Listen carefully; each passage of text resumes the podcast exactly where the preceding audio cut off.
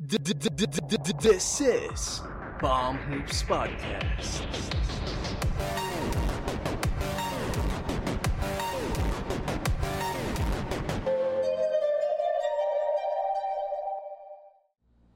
What is up, guys? This is Palm Hoops Podcast hosted by Jem and Jello.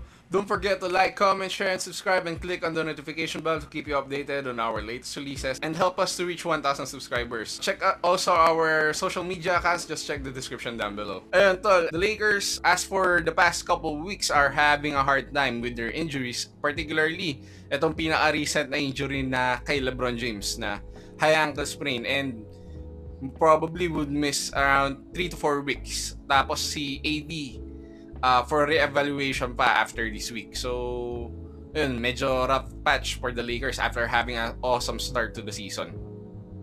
Yeah, and last time na na-injure si LeBron, hindi natin nagustuhan yung nangyari nun. Ha? Hindi sila nakapag-playoffs. Oh, They were the number 4 seed nun eh. Nung before Mm. ma-injure si LeBron. tas all the way down to 10th sila, di ba? Nung time na yun. Mm, mm. So, mat- matagal-tagal pa yung season and dikitan sa West. So, if turns out na ma- malala pala tong injury ni LeBron, tapos hindi ma- hindi pa makabalik si AD, na oh, delikado to for the Lakers. Sobra. So, with that, um they are currently the ano, number 3 seed behind the Utah Jazz and the Phoenix Suns. So, kung titingnan mo ano, kung titingnan mo sa seeding, parang safe sila eh. Pero pag tinignan mo yung games away nila from the lower teams, four games away lang sila from ano, from play play-in tournament. So, kung ako sa kanila, ayokong ma- mapunta sa lugar na yun kasi kahit number 8 seed ka, walang kasiguraduhan na pasok ka sa playoffs kasi pwede yung number 10 pa yung makatalo sa'yo. Yep. And, ayun nga, kung titingnan mo yung lineup nila, medyo undersized na sila ngayon without LeBron and also without AD. Kasi yung matitiran nilang big players are around 6'5 to 6'6 with the exception of Kuzma na 6'9. Mm. So, Eh, medyo alanganan talaga sila. Mm. Tapos si Mark Gasol nga, um, for some reason, hindi siya naglalaro ngayon. Pero I, I think health issues or Ah, ano virus COVID, protocols. ah, COVID Yeah. protocol. So, Ah, um, kailangan nila si Mark Gasol kasi ang primary playmaker nila is si LeBron James talaga eh. Yes, point guard nila quote-unquote si Schroeder. Pero ang nagsiset talaga ng plays nila is si LeBron James. And since mawawala siya, kailangan nila ng someone na capable na maging playmaker. So, sabi nga ni Dennis Schroeder na kailangan nila ng overhaul sa approach nila pag wala si LeBron tsaka si AD. Oo nga naman kasi yung top two offensive offensive weapons mo mawawala. So wala kang aasahan so far na magse-step up. mm. Pero this might be a blessing in disguise for the bench bench players like um Taylor Horton Tucker and Kyle Kuzma especially since magkakaroon sila ng touches especially for Kuzma na I think he will be the primary scorer of this team habang wala yung dalawang superstar nila. Lalo na si Kuzma kasi uh, we've known Kuzma to be an elite scorer lalo na nung ano niya first two seasons niya sa NBA.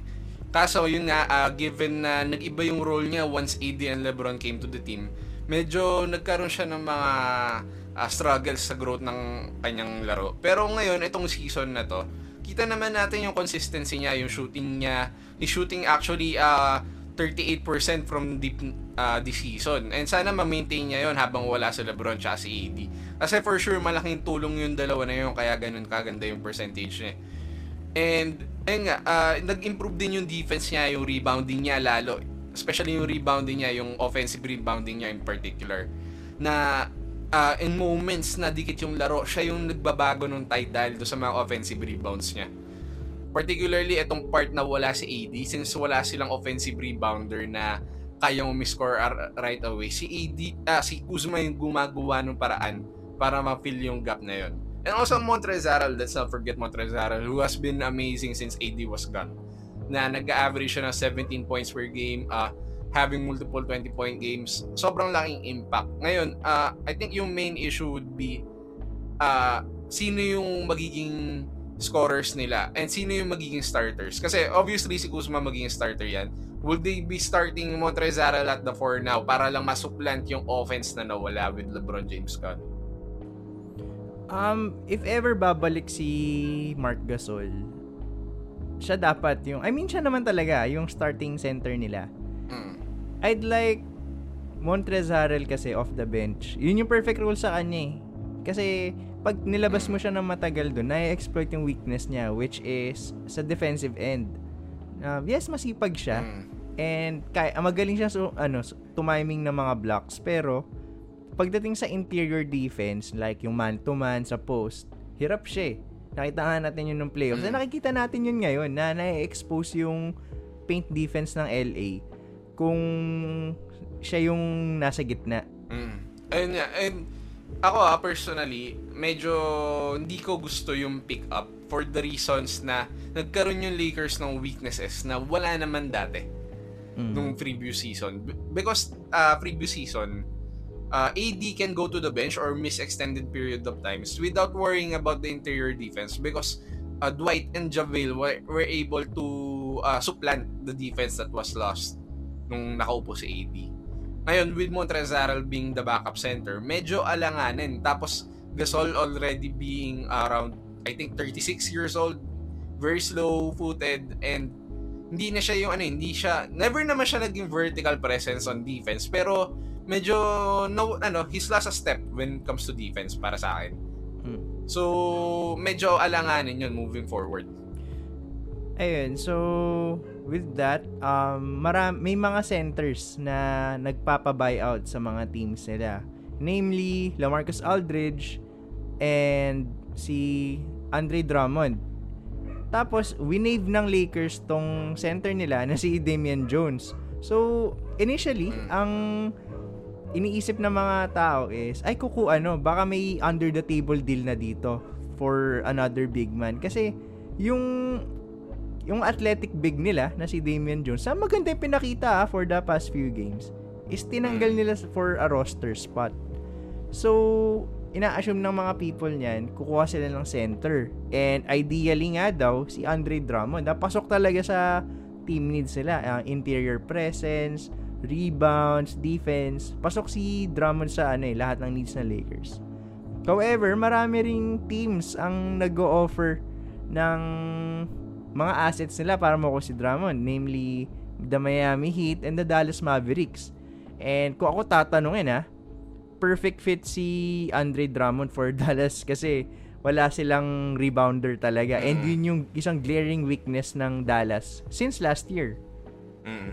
Ayun, uh, despite having I think three centers in Dwight Powell, uh, Maxi Kleber, and also Willie Cauley-Stein, yung Dallas, sobrang walang rebounding. So yeah, I think magandang fit nga si Drummond doon. Pero in Drummond's case naman, he has the choice to in where to go in the event na hindi nga siya matrade. Uh, in the event na magpa-buyout siya. And the options are the Lakers or the Brooklyn Nets. Kasi yun yung obvious choices na. Uh, they definitely need that kind of player. And another is an easy championship. Well, not necessarily easy, pero definitely a better path to a championship. Particularly for Drummond who's already around, I think, 28 years old. And for a center in the NBA who's playing, I think, a bit outdated style of play. Yung career niya, it's not gonna last that very long in, in, anymore. Siguro mga 3 to 4 years pa. Pero probably in those final 2 years, di na ganun ka-prominent yung role niya. So ito na yung time to shine niya. Mm. So if ever, So- I think the Lakers would be the great, the best fit instead of the Brooklyn Nets. Ang problema nga lang sa Lakers is hindi ganun kalaki yung pwede nila may offer kay Drummond in the buyout market in comparison sa mga other teams na kumukuha. Mm. And, and namely, the Brooklyn Nets nga, alam ko mas malaki yung pwede nilang i-offer for Andre Drummond. So, syempre, um, may advantages dyan yung demographic ng LA. Kasi, parang, hindi lang naman yung sasali ka sa team yung pinupunta mo dyan eh. Yung lifestyle din eh. Yung environment din. Yan din yung mga pinupuntahan ng mga players. There's a reason bakit big market team ang LA Lakers. And it's because of the, ano, the lifestyle in LA nga. Mm. And also the weather na gusto-gusto ng mga players. Lalo na makikita mo ngayon pagka off-season, most of the players are taking their summer in LA. Uh, madalas nga sa, sa Lakers facility sila nagpa-practice pagka off-season. And mm. if that's gonna be the choice, I think the Lakers would be the, the better choice over the Brooklyn Nets even though you'd be located in New York. And I think it's still freezing in New York. Maybe not snowing, pero malamig pa rin. So, why go to New York, di ba? If you can go to sunny and warm LA. Mm. Ang, so, let's go to the other big man na nagbe-beg off sa team niya, which is si Lamarcus Aldridge. Mm. Um, kung ako tatanungin, pwede siya sa Lakers since if you have LeBron James, kailangan mo ng ano eh, someone to space the floor. Kaya yung stats mm. nila, Javale McGee, Dwight Howard last year, though they are efficient and effective sila, yung points nila hindi ganoon kataas eh. Um, with ano, LaMarcus Aldridge, he can clear the lane for LeBron James. So, I can see na perhaps the Lakers might make a move for LaMarcus Aldridge since pasok siya sa ano, sa sistema ng Lakers, especially complementing LeBron James. Mm. Ah naman, ang magiging issue ko with LaMarcus Aldridge going to the Lakers would be on the defensive end because uh, Aldridge is not young anymore. He's, uh, I think 20, 35 years old. So the defense won't be there in the fast-paced game. So ito yung crucial games ng natitirang season na kailangan nila mag-build ng decent record para makuha sila ng high seeding. So, yun naman, I think yung isa-serve ng purpose ng kung sino mang ipipick up nila ngayon. Just, just to help them get to the playoffs with the high seeding. Kasi pagdating naman ng playoffs, most likely si AD yung magfa-5 eh. So, mm. for, for ano na to, for support lang yung role ng center na kukuha nila nito ngayon for season. And also for situational purposes pagdating ng playoffs. Kaya medyo alanganin ako kay Aldridge. Kasi may Mark Gasol ka na eh. They, they play about the same game. The only difference is that uh, Lamarcus Aldridge is more of a scorer and Gasol is more of a passer. Mm. Pero basically so, the same player. Hmm. Yeah, yeah, yeah. So, let's go back sa injury ni LeBron. Um, actually, panatag naman tayo eh, kahit wala si AD. Basta mm. nandyan si LeBron James. Kasi, it's a known fact na basta nandyan si LeBron sa team mo, may palag kayo sa kahit anong team and ilang beses na ba niyang nabuhat yung mga team niya sa finals na basically role players yung kasama niya. So, pag nandyan si LeBron, syempre ano, isipin mo, teammate mo yung one of the greatest players of all time. So, dun pa lang, may confidence ka na. Then, yung style of play pa ni Lebron is, lahat gumagaling around him without him sacrificing output. So, pag tinanggal mo yun, ang daming need mag-step up eh. Hindi lang hindi lang scoring yung mawawala. Mawawalan kayo ng um, inside presence since malaki siyang person. Mm playmaking, tapos ultimately Re- scoring Rebounding, yan. yun, and scoring. Tsaka ano, actually, I think LeBron has a case to be an uh, All-NBA defense first teamer this season. Particularly nung nawala na si AD na talagang nag-step up yung defense niya. Eh. Na yun naman talaga identity ng Lakers. Big rate on defense and the, the offense will work itself out. And LeBron stood with that uh, mantra nung team na to from the previous season na ngayon nga, naglalaro siya ng defense ngayon na we haven't seen in a while. So, moving forward for the Lakers, siguro naman, so, para ma-withstand lang nila yung kawalan ng superstar, kahit siguro maging 500 team lang sila. Mm. That's ano, that's okay for me. Kasi at least um hindi hindi dumadagdag masyado yung mga talo nyo the same rate na dumadagdag yung mga panalo nyo. Siguro, mm. ano na yun, minimum na yung, ano, yung over 500 na, or minimum na yung 500 na ano, na mm. record. Kahit, ano, kahit 50-50 lang. Kasi understandable eh, wala yung superstars nyo eh. And I think they are capable naman. Um, you have Dennis Schroeder na magaling na scorer to. And underrated playmaker, though hindi yun yung primary function niya sa team. Kaya niya eh. And underrated rebounder din siya. Tapos si Montrez Harrell nga na ang ganda ng pinapakita as in. Nakakatuwa siya panoorin. Na medyo old school eh. Na yung talagang pinipilit niya sa loob. Pero since so- super sipag niya, talaga nakaka-score siya. And sabi ko nga sa iyo bro eh, kung naging 6'9", 6'10 lang tong si Harrell, feel ko all NBA player Yeah, to eh. Star player to. And ako naman, ang tingin ko, uh, they, they define as a 500 team kasi they have young legs naman do sa bench nila. With Harrell being, I think, 26 years old. Tapos Kuzma around that same age din. Yun. THT, 21 years old. Uh, Schroeder's around the same age. So, may young legs sila na magagamit nila. Since extended minutes, yun, medyo may issue kasi syempre, iba yung conditioning ng isang bench player compared to a starter. So, I guess give, bigyan natin sila ng mga 2 to 3 game adjustments na kanina, yung previous game nila, natalo sila sa Phoenix Suns. Uh, that's expected since the Suns are great team tapos maraming adjustments ngayon yung Lakers. Pero in 2 to 3 games, I think makukuha adjustment. I think one team na kailangan nila tingnan yung blueprint is actually the Oklahoma City Thunder. Na despite losing their star players in the offseason uh, for their rebuild, they're still a decent team na ngayon puro fresh legs sila, puro bata, pero they're they're doing, they're competing. So I think that's one blueprint na kailangan tingnan ng Lakers. Ayun, yeah. And speaking of the OKC Thunder, if you look at their rosters, movable asset tong si Al Horford eh. Though I don't, Mm. I have no idea paano ma-afford ng Lakers yun. Pero that's another, Oh, ano, another player na pasok siya sa, sa kailangan ng Lakers. And yun nga lang, kailangan nila magbigay ng someone of the same value. Siguro, si Kuzma or si Harrell. Pero, di papakawalan ng Lakers yan kasi Oo. syempre, matanda na si, ano eh, si, Si Al Horford. Horford. So, Mm. ayun. I think, parang, I think one player na mas okay na makuha ng Lakers is actually their former player na si JaVale. Na currently hindi naglalaro ngayon for the Cavs as he is waiting for an opportunity to get traded or buy uh, bought out. Mm. Or, tsaka ano eh, yung Cavs, nagfo-focus na sila kay Jarrett Allen. Good trade by the way for by for the Cleveland Cavaliers. Sobrang Mm. nakakaw yun. And Mm. feel ko, dahil dun, humina yung Brooklyn Nets eh. Kasi pinakawalan Mm. nila si Jarrett Allen. Pero with that being said, si JaVale McGee, pinapa, ginagamit naman kahit papano. Like, siguro, mga 15 minutes per game. Mm. Pero eh, unlike dati na siya yung kasama talaga sa rotation, ngayon sporadic na lang yung Ah, ano, yung, mun- yung minutes niya. moments niya. sa sa team niya ngayon.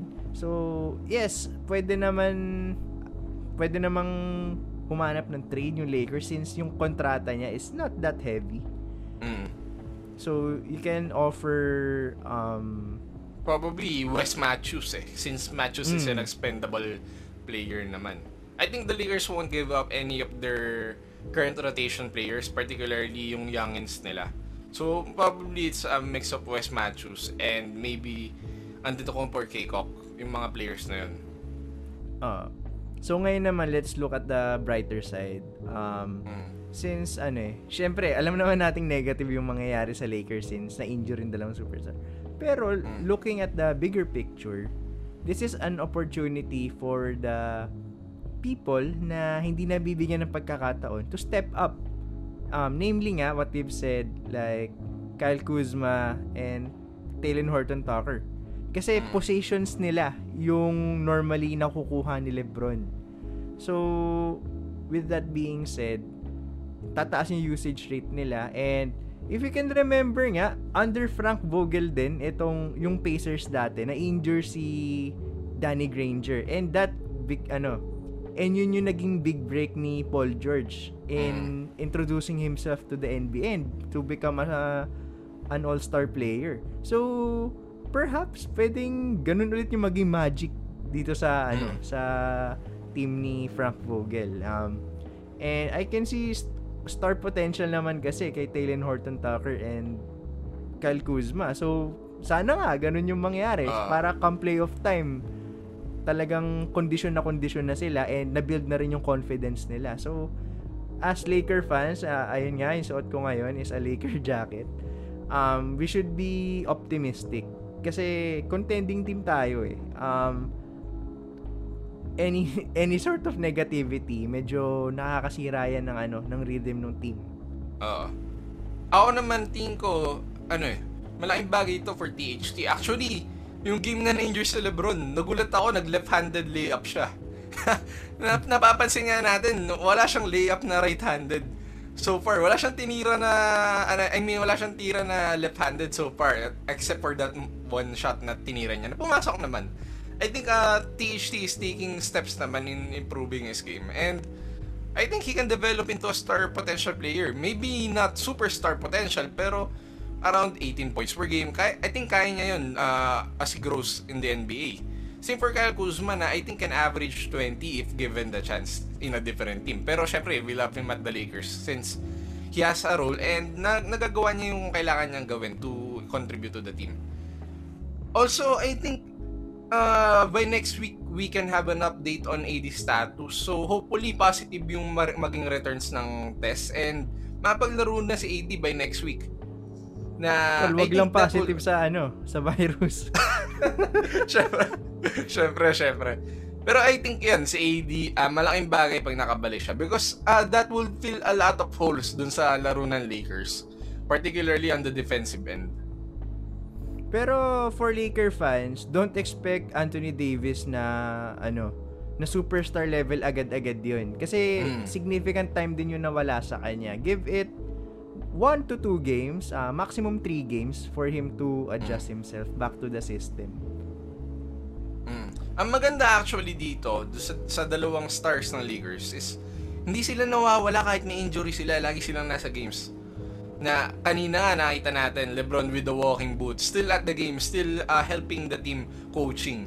And also Anthony Davis since nung na-injure siya, he's been coaching the team. Uh, lagi siya nakikita in group huddles ng team na nagsasabi siya kung ano yung kailangan gawin because their minds are just as powerful as their on-court output.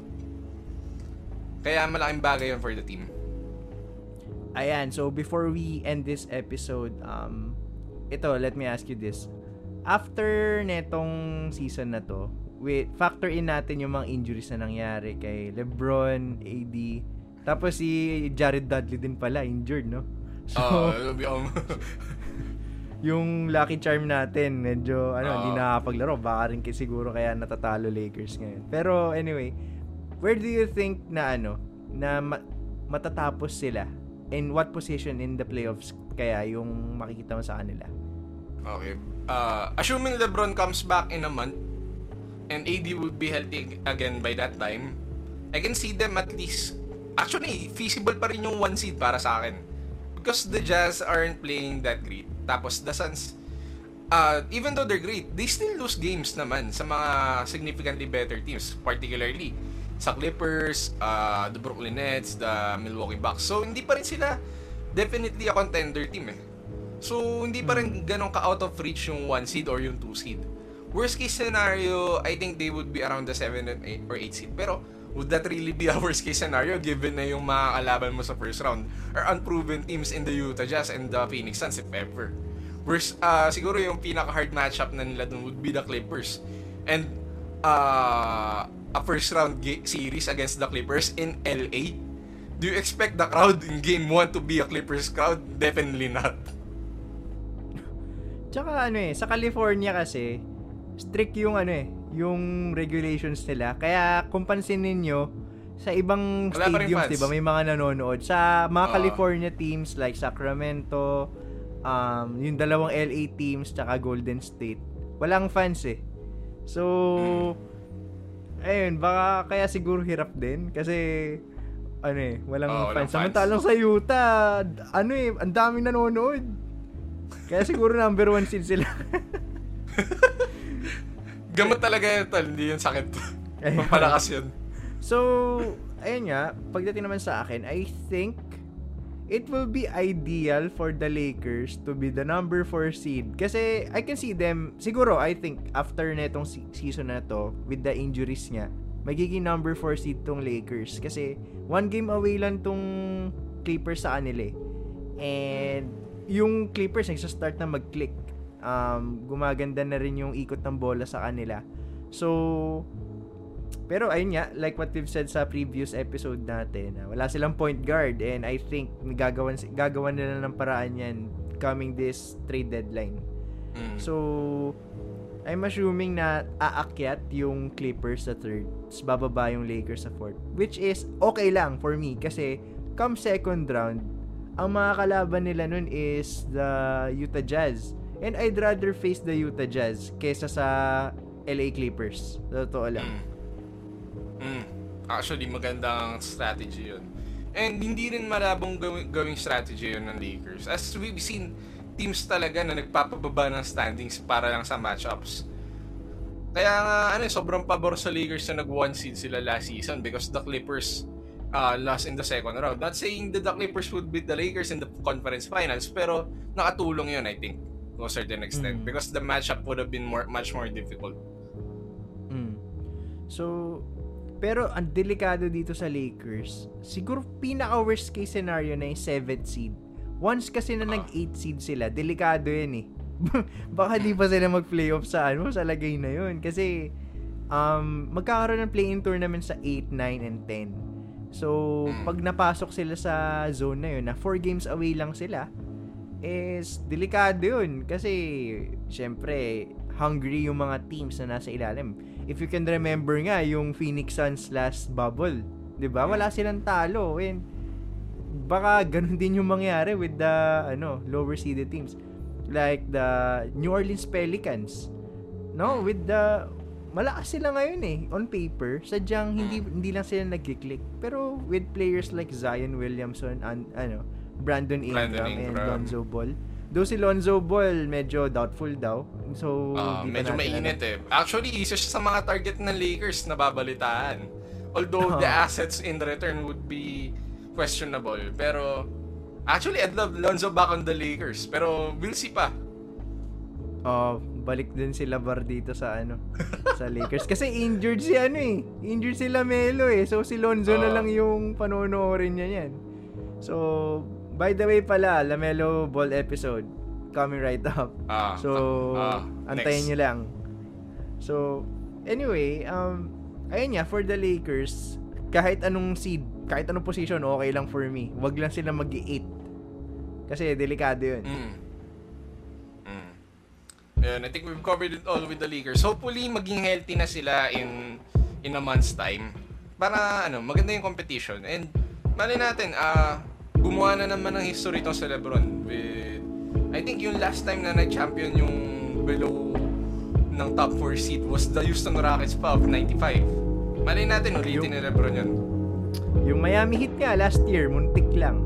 Though, muntik na. Minalas lang sila na Lakers yung nakalaban nila sa ano. Muntik, number 5 seed sila nun, no? Ah, ah. Oh, ayun. So, malay natin, baka, syempre, pampapogi din ng resume status. Uh, and so, yun. Uh, this is Palms Podcast. My name is Jello. This is my partner, Jem. See you guys in the next episode.